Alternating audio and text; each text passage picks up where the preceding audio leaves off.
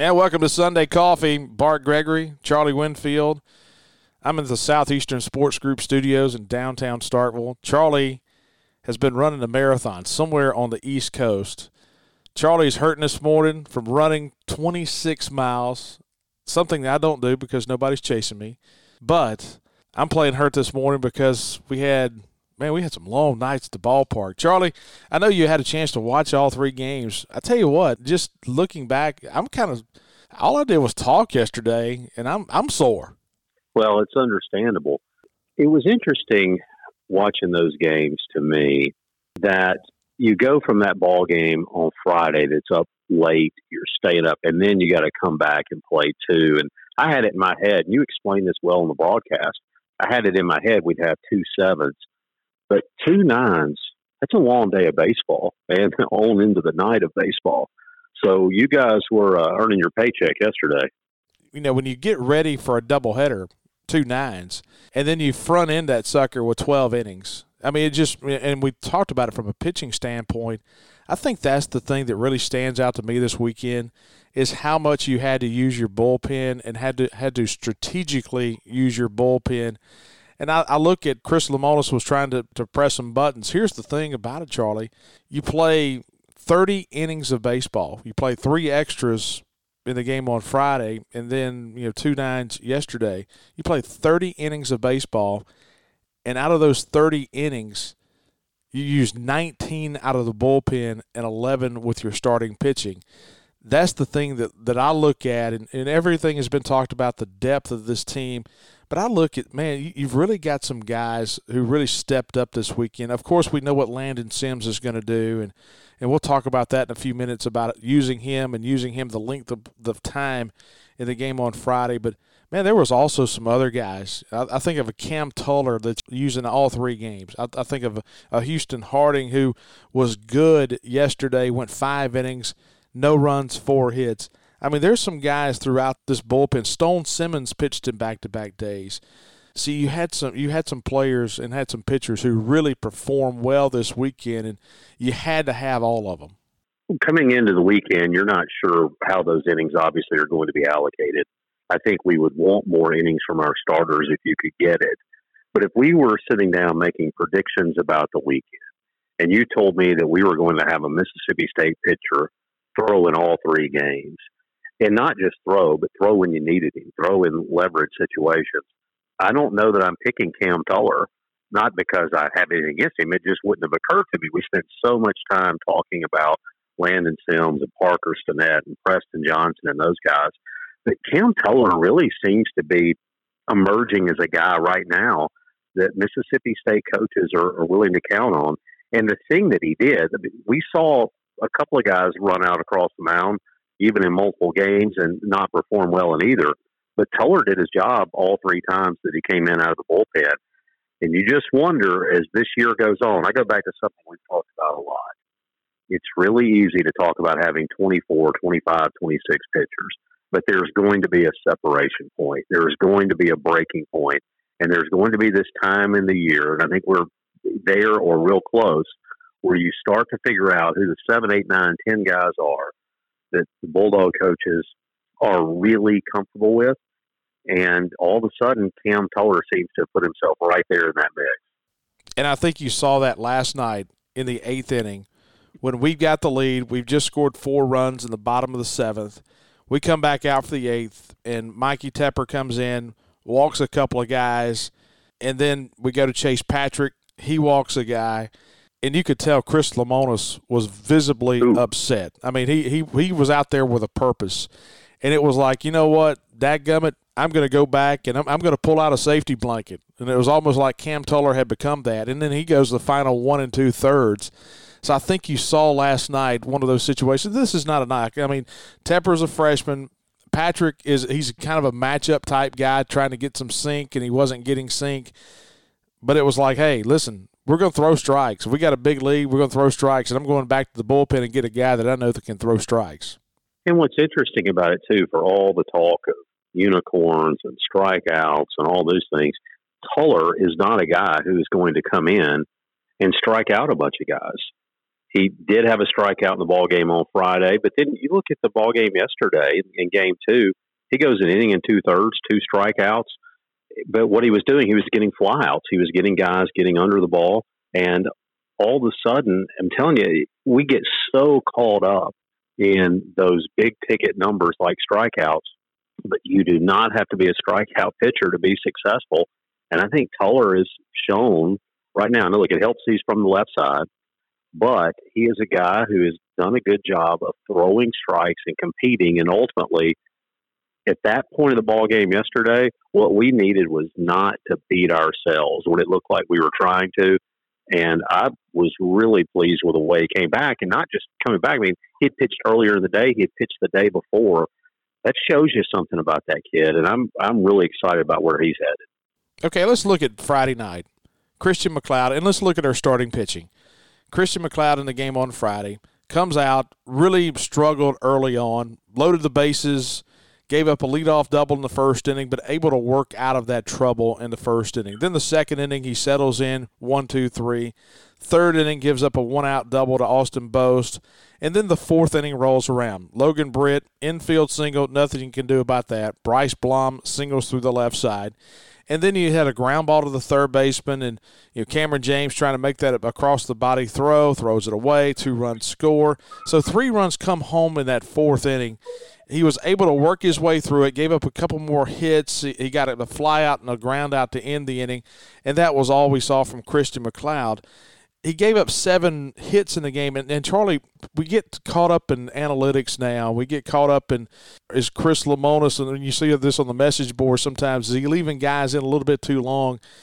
I don't think so because here's Christian MacLeod at four innings of work. He's thrown 64 pitches. He's kind of right on target, right at 15 pitches an inning.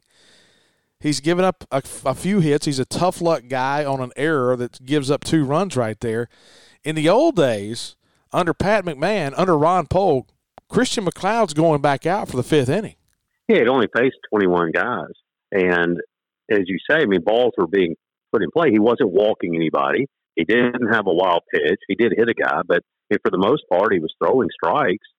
And I think what you're seeing are a couple of things. One is that analytics, and the, the key to that faced 21 guys. That means he had gone through the order two complete times and all the numbers tell you that third time through the order, you're typically not going to be as good. And I think sometimes coaches, you know, you see a guy have some tough luck plays behind him. And even though it's not their fault, I think sometimes I worry a little bit that a guy's going to unravel. And sometimes it's just good for a change of momentum, a change of something. But I, MacLeod has been okay at times. You would like to have seen him gone six innings in that game. Uh, but I think you're exactly right. I think if that's the old days. That's exactly what happens. I just with guys like Preston Johnson sitting behind him, I don't know that there's the need to do that. And then Preston Johnson comes in, pitches okay. I mean, he he was two and a third, gave up three runs, two earned. We had an error in the sixth inning. I mean, there's, there's a situation where Logan Tanner throws a ball down, it skips past right off the glove you're trying to make a tag and try to catch the ball, make a tag at the same time. It goes into center field. That guy ends up scoring. So there's one run, and then a, a home run. You got a pinch hit home run in the seventh inning from Minnich.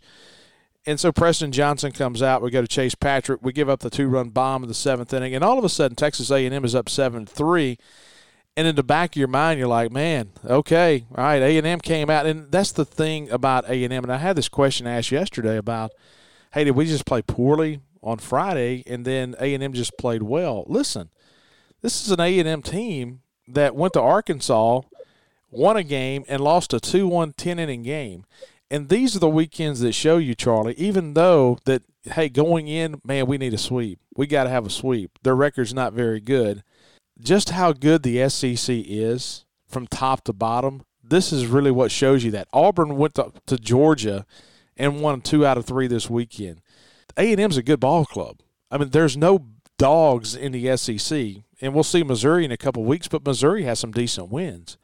That's the thing that stands out to you about playing in this league. Of even though you know you've got to win three or would like to win three, winning three is very tough in the SEC. And then all of a sudden you look out there in the seventh inning and you're down seven to three But what's funny about the whole situation is when Patrick gives up that two run home run to Blom in the bottom of the seventh inning, we go to Stone Simmons and then Cam Tuller, Parker Stinnett, and then three innings from Landon Sims. And those guys do not give up a hit the rest of the way. That was big time. You and I talked about this so many times about our visit with Josh Lovelady right as the season was beginning, and he said something that's really stuck with I think with both of us, and that is this idea that college baseball right now, the separation point is the back three innings, seven, eight, nine. Of course, we needed some extras in this one, but I think that's what you're seeing. And if I had to identify a problem with Texas A&M, you get to the back of their bullpen, and they're going to struggle. I think we're in a year right now where even the teams we said coming in that there are going to be a lot of 500 teams in this league, teams that finish you know records you know 15 and 15 who are going to be really good baseball teams. I think what you see in Texas A&M is a team that's really good, but we're in a year where those little separation points matter, and we're in a year where little things are magnified. You go back to that game on Friday and say, what might that ball game have turned on against us? Just an error here and there, a ball skipping into center field. One little thing. I think the competition level in this league is so high this year that one little thing can change it. Now, it just so happens that if we get into that separation point of the backside, particularly in that opening game of the weekend, if you've got Parker Stinnett sitting there, you've got Landon Sims sitting there, you know what? If you lose, you lose, but you got to feel really, really good about the chances right there. And it was interesting to me, Bart, the number of people who were complaining about, you know, we've blown Landon Sims. Why do you lose Landon Sims? I thought when we sent Landon Sims to the mound on Friday, we were basically just saying, good luck, boys. If you beat us, you beat us, but we're about to throw everything we got at you. And it's got to be a little bit demoralizing if you're sitting in the Texas A&M dugout to know that the guy who just came in to take the ball, it's not bringing in in Aroldis Chapman. It's not bringing in a guy who can gas it up for four hitters. The thing about Sims, as electric as he is, we know that he's capable of going four innings. And I'd be willing to bet, knowing the competitor that Landon Sims is, there wasn't anybody taking that ball back, whether we'd been there all night or not. I just thought at that point we said we're winning the ball game, and all we need is somebody to figure out a way to get us a run. And that's exactly what I thought of whether this thing is about to be 1 in 10 or 1 in 15. We got Landon Sims out there, and hey, good luck A&M. Good luck scratching out a run. We're just going to try to outlast you. And we were able to outlast the team. And then Tanner Allen walks it off for the home run in the 12th inning. We win that game, and it really changed the complexion going into yesterday. And you kind of wondered how, you know, A&M would bounce back. But, you know, you, you look back at Friday night – and look at how it kind of unwound for Texas A&M in that seventh inning. They've got the seven to three lead. What do you have to do if you're A&M? If you're doing an A&M podcast this morning, what do you say? We got a four-run lead. What's the worst thing that can possibly happen? You walk the leadoff guy in the seventh inning, and that's what Kamren James did. He drew a walk. Luke Hancock got a hit. Then all of a sudden, you got a guy at the plate, Logan Tanner, who can run one out of the yard, and that's what he did. Went the other way and that home run getting him from seven to three to seven to six, it was almost like it, it turned the worm a little bit. And I, I, was talking yesterday morning with our good friend Jason Crowder. He was on our show. And of course, our thanks to the fine folks at WFCA for putting our show out of left field on every week on Thursday nights. And I told Jason, I was like, here's the thing. When you look think about LSU 10, 12 years ago when they first built the box down in Baton Rouge, and of course in the old box as well. If you were ever watching a score and you said, okay, LSU's down by two and they're going to the bottom of the eighth inning, what's the thought process that always came to your mind? Oh, they got this. They're coming back. It was almost like that Alex Box magic. I'm telling you, it's something about this ballpark. It's something about this place. And even though when you when you're down, when you get it back to a one run game in the seventh inning, in the back of my mind it's like, okay, who's going to be the guy? Sooner or later, you're going to figure it out who's going to be the guy, and that's what we did in the ninth inning. Cumbest leads off with a double. We get the ground ball to move him to third. Forsythe hits the, the sacrifice fly. You tie the game at seven, And it was almost in the back of your mind, and this is not any arrogance in any way. It's just beginning to get the feels of being at the ballpark that this team is going to find a way late. I will say this, Bart. I enjoyed some of the discussion you guys were having at times about bunting or not bunting. I think you had said, what would I do versus what Chris Lemonis would do. It's interesting. You've got Tanner Leggett up there trying to get down a bunt, can't do it, and then gets the ground ball to the right side and moves the runner anyway. I don't know right now who on this team are you comfortable with going to the plate saying put down a bunt? Is there anybody? I mean, I would say maybe Dubrule because just because he, he's a guy that, that's hit some of the top of the order and probably had to been asked to bunt some in his career. But in today's game, I don't trust it. And it was so funny, you know, as you start talking about, you know, people, and this is not a knock on, you know, on people that, that, that talk on message boards or tweet at you or whatever. And, you know, we had Skinner at the plate the other night in a bases loaded situation. We, we pinch hit Cumbest with Skinner. They've got a drop down guy, which is a tough matchup for a right handed hitter. And so we, we get Skinner in the game, and the first tweet I see is somebody saying, Oh, we got a bun. You got a bun him and it was so funny. I, I looked at Coach Polk. I, I, hit the we got a cough button, you know, and that way we can kind of talk with each other and, and make our little side comments without it going over the air. And I hit the cough button. I looked at Coach Polk. I said, "Hey, I got a guy's tweeting saying we need a bunt," and he was like, "That would be the dumbest thing you could ever do." and so that's uh, you know, it's just a it's it's amazing sometimes. And this is not hey the intelligence level of the game of baseball, but in that situation with two outs and the bases loaded, that's just not where it is. And that's that's one of the things that's, that really stands out. The intricacies of this game. You have to play it by the numbers, but then you also have to play it by feel. And I, I mean, I don't want this show to to seem like this is the Chris Lemonis agent hour. But that's one of the things that stands out to me about Chris, and what I really like about him is because yeah, we do play a lot of numbers. We do play the numbers a lot with shifts, but it's also you look at Cumbest playing in the lineup the rest of the weekend that's not a numbers game. When you got two right-handed starters and Bryce Miller, and then you've got Detmer yesterday in the second game, and you're starting a right-handed hitter in left field, that's not numbers. That's feel. That's kind of old school, and so that's that's kind of what you got with with Lemonis. He's a pretty good mix of the new age analytics, but the old guy. You know what? I just kind of like the way this guy's swinging the bat. Different story on the bunt, maybe if it's second and third, rather than having the fourth, right? Yeah, you got the force. Maybe you'll take a chance.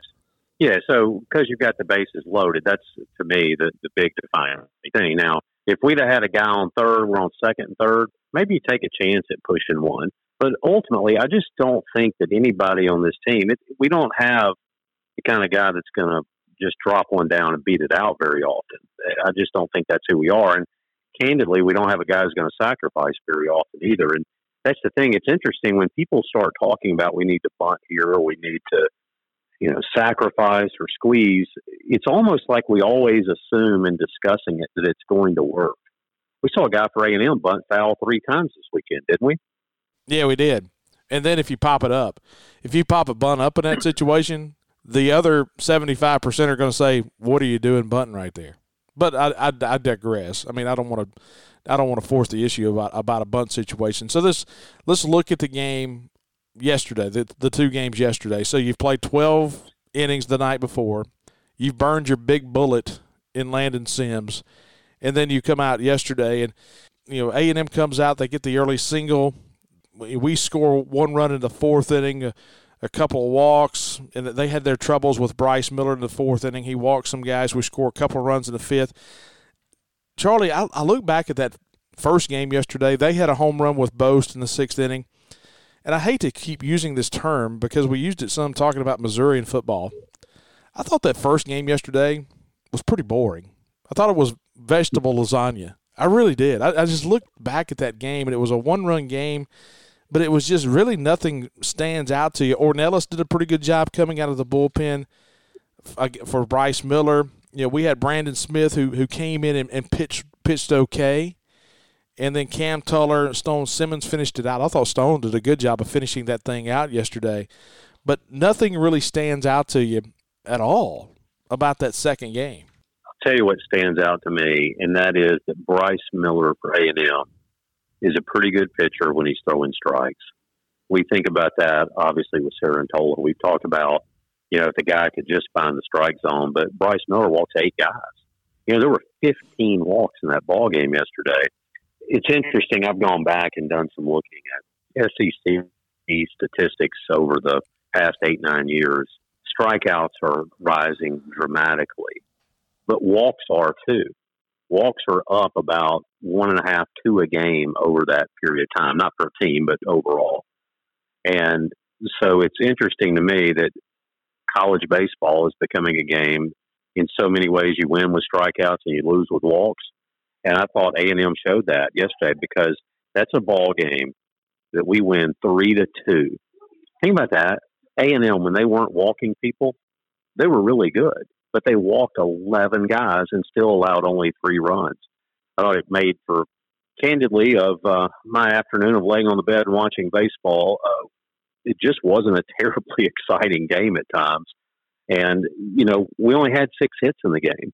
But you go back and you look, Tanner Allen again has a multiple hit game. Luke Hancock seems to be kind of catching fire again at the plate. He had a couple of hits. But boy, just not a lot to write home about other than guys, you know, taking the free base. We had walked 10 times against North Alabama early in the year, and I think we left the ballpark that night saying, man, that was tough. That was tough to watch. North Alabama just wasn't very good on the mound, and they and they, and they were not. But A and M walking eleven batters in the game yesterday, that, that's kind of unheard of. And then the second game last night, you know, we, we jump out. A and M scores the two runs in the second inning.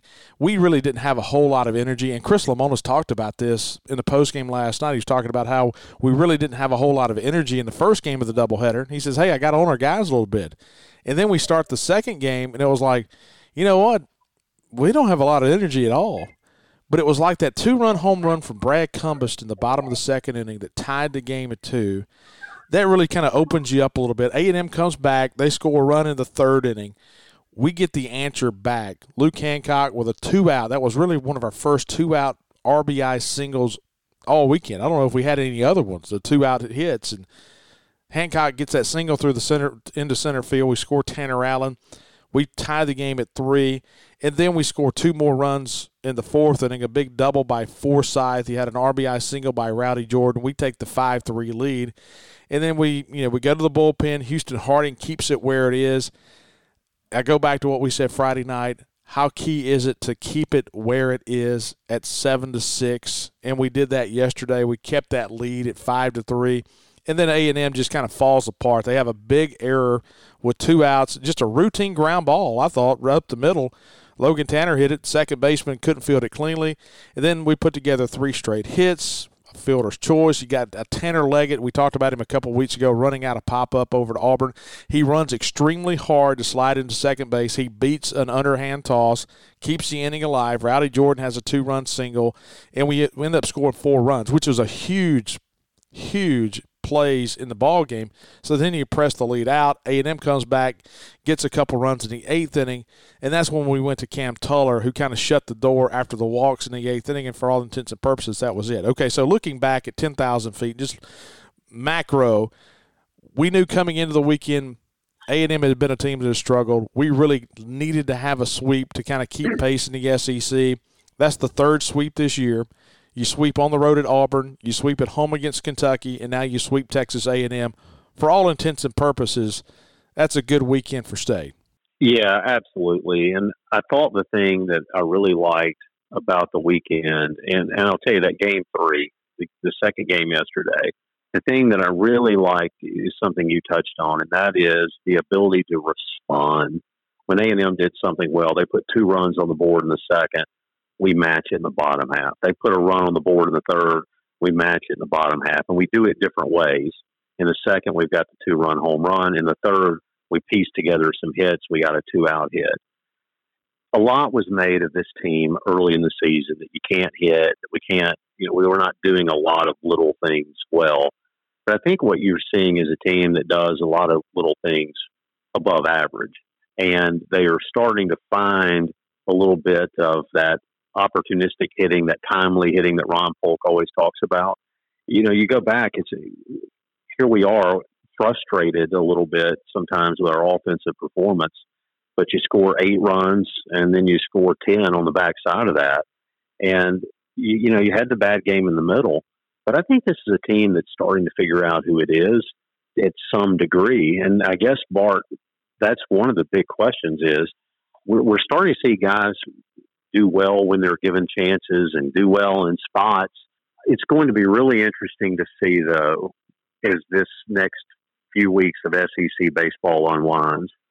Are we going to decide, for example, that Brad Cumbest is our left fielder? Are we going to decide that Tanner Leggett's our third baseman? Is Luke Hancock going to be your first baseman? Isn't it amazing? We're sitting here a game out of first. We've got a lot of guys who've done things well, a lot of guys who've played, and it's almost like a major league baseball feel. In that right now, save for a couple of spots, you're really not sure who's going to be playing where when you show up at the ballpark because at least three of your positions have pretty big question marks on. Them. That's absolutely right. And you mentioned being one game back. Let's look at the SEC real quick before we go. Arkansas goes to Baton Rouge. LSU able to get one game yesterday, and so we pick up a game on Arkansas. We're one game back of Arkansas, and of course they hold, and of course Arkansas holds the tiebreaker with us. Ole Miss had a real big weekend, sweeping South Carolina at home. For us to sweep A and M, stay one game above Ole Miss. So Arkansas is at 15 and six. We're at 14 and seven. Ole Miss at 13 and eight. You look on the other side. You know, Vandy's at 14 and six. They've split. Now they could come back today. You know, uh, Florida could win, and then all of a sudden you're tied with Vanderbilt and Tennessee for second place in the SEC at 14 and seven and then you look ahead to next weekend. Okay, so now all of a sudden you're in the final three weekends of the year. Now next weekend, here's how it looks. Okay, you've got Alabama at Vanderbilt, so Vandy has a very advantageous weekend. Georgia is at Arkansas. They're playing at Baum Stadium. That's going to be a good weekend for Arkansas. It should be. Ole Miss is on the road at A&M. That should be a good weekend for Ole Miss. Florida is at Kentucky. Should be a good weekend for Florida. I mean, these are the teams that are around us we probably have the toughest of anybody. Even though South Carolina was swept on the road in Oxford this weekend, they're a different team at home. They beat Florida three games in Columbia, so that's the tough weekend. If we can somehow get past this weekend and do so, and, and not go over there and, and lay the egg, we really got a good chance to finish really, really high. And if some crazy things happen over the last couple of weeks, still got a chance to maybe win this thing. Well, you think back to 2016, right? We won a lot of games coming into the clubhouse on that one. You know, we, we weren't we got swept by A&M earlier in that year, if I remember correctly, and so we were able to bounce back and take advantage of a good schedule towards the end. These are the toughest three games by the numbers, and if you go over and you figure out a way to take two out of three, then I think you can feel really good about this team's chances on the way in. Well, Charlie, hey, man, I enjoyed it. And of course, we're brought to you on Sunday by Cannon Ford of Starkville. Cannon Ford, they've got spray and bed liner. They can do everything you can to a car as far as from a service standpoint. And that's kind of what they've become in Starkville is a big time niche with their service, with their body shop, the things that they can do. If you need a battery, if you need that spray and bed liner, if you need to trick out your truck, no matter what you need, go down to Cannon Ford. They don't work on just Fords and Lincolns. And of course, they'll sell you a car as well. They'll sell you a Ford. They'll sell you a Lincoln. They'll sell you a used car. And they're great at it. They're great service people. But that's the thing about Cannon Ford. They can do it all. East of Starkville on Highway 182, go by and see Chris Keene and all the fine folks out there. Dwayne, say, hey, you, you heard about it on the Sunday coffee with, with Bart and Charlie, and uh, they, they probably won't give you a discount but they'll be very nice to you. Well, it really doesn't matter if you say Bart and Charlie; they're going to be nice to you regardless of what you do. So go by and check out the fine folks at Cannon Ford. Charlie, hey, y'all be careful coming back. I know you're probably sore today. Hey, let me tell you this, man. I have a tough time riding in a car for 26 miles without being sore. I can't imagine. And I'm not, I mean, I, I just can't imagine. How was it? How was the course? I mean, was it windy? How, how was Myrtle Beach? Well, it was I will admit this. I uh, I took a wrong turn, Bart, and uh, so I got a third of a mile just kind of as bonus. They didn't charge me extra for that. There was a split where the half marathoners go one way, the marathoners go the other, and this lady was emphatically pointing me to the left, so I went to the left. Then a little while later, somebody else turned me back around. So you know, it's uh, got a little bonus mileage, you know, wrapped up in there. Uh, when you yes, pa- it was windy. You, when you passed that lady the second time, you didn't yell at her, did you? No, I uh, I was I was too tired to talk at that point. Yeah, it was interesting. You know, last week some of our good friends, some of the loyal baseball fans and avid listeners of the podcast up in Nashville, uh, suggested that uh, I wasn't that bright of a person.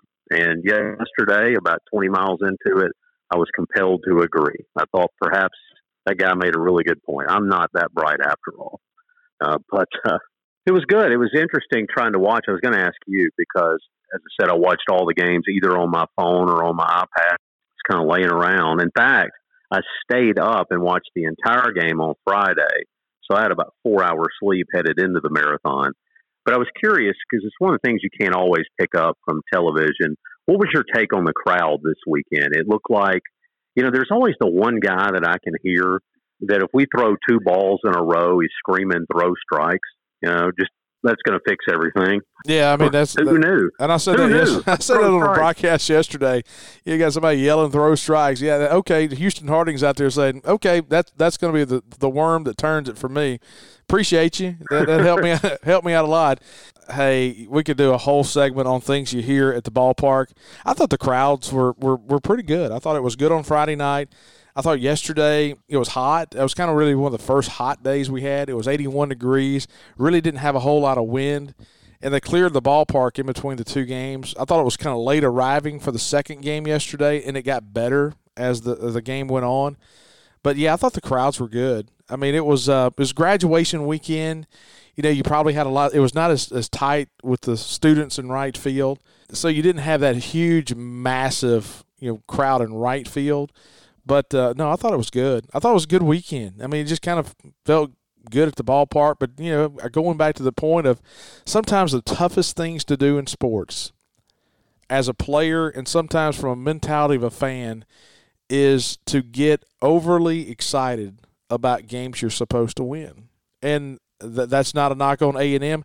A&M has beaten us every time they come to Starkville, 14, 16, and 18.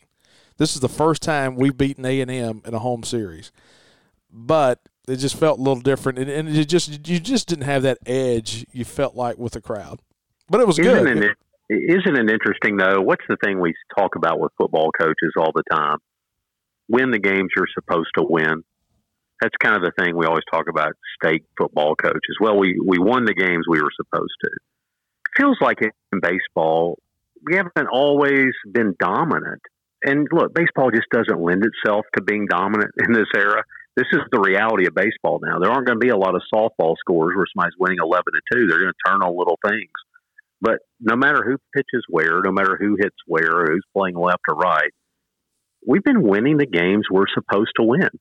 And I think that's one of the things that gives me some encouragement about where we are. Oh, one other thing we didn't mention we have a midweek game this week. Chris Lemonis taking the team. He's having a little bit of a homecoming, playing the Citadel in South Carolina on the way to that weekend trip. Yeah, it should be a good trip. Get to go over to Charleston. Team uh, team will probably go down. That's, that's a great place to eat. Charleston, man, it's a good good place to visit as well. So yeah, you go down to, to Charleston, play the Citadel, then go up to Columbia and play three games. That's not the easy part to win in in Columbia, and so it's a big weekend for State. Hey, Charlie, enjoyed it as always. Y'all be careful coming back. And uh, I guess, uh, you know, we'll be back on the air in the midweek the next week. We have what? UT Martin coming in in the midweek in a couple weeks. And so, hey, enjoy your week off. I guess we'll be back Thursday for Out of Left Field, trying to put together a really good guest for that show. Enjoyed it last week with Will Clark. I talked to a lot of folks at the ballpark yesterday that said that they had listened to the, the show and had really enjoyed the conversation with Will Clark, and he was really good. Mark Johnson was good this past week as well. And so make sure you subscribe to the podcast if you're hearing it for the first time and go on. We had some really good reviews, and the subscribe to it is still growing exponentially, which is just fantastic.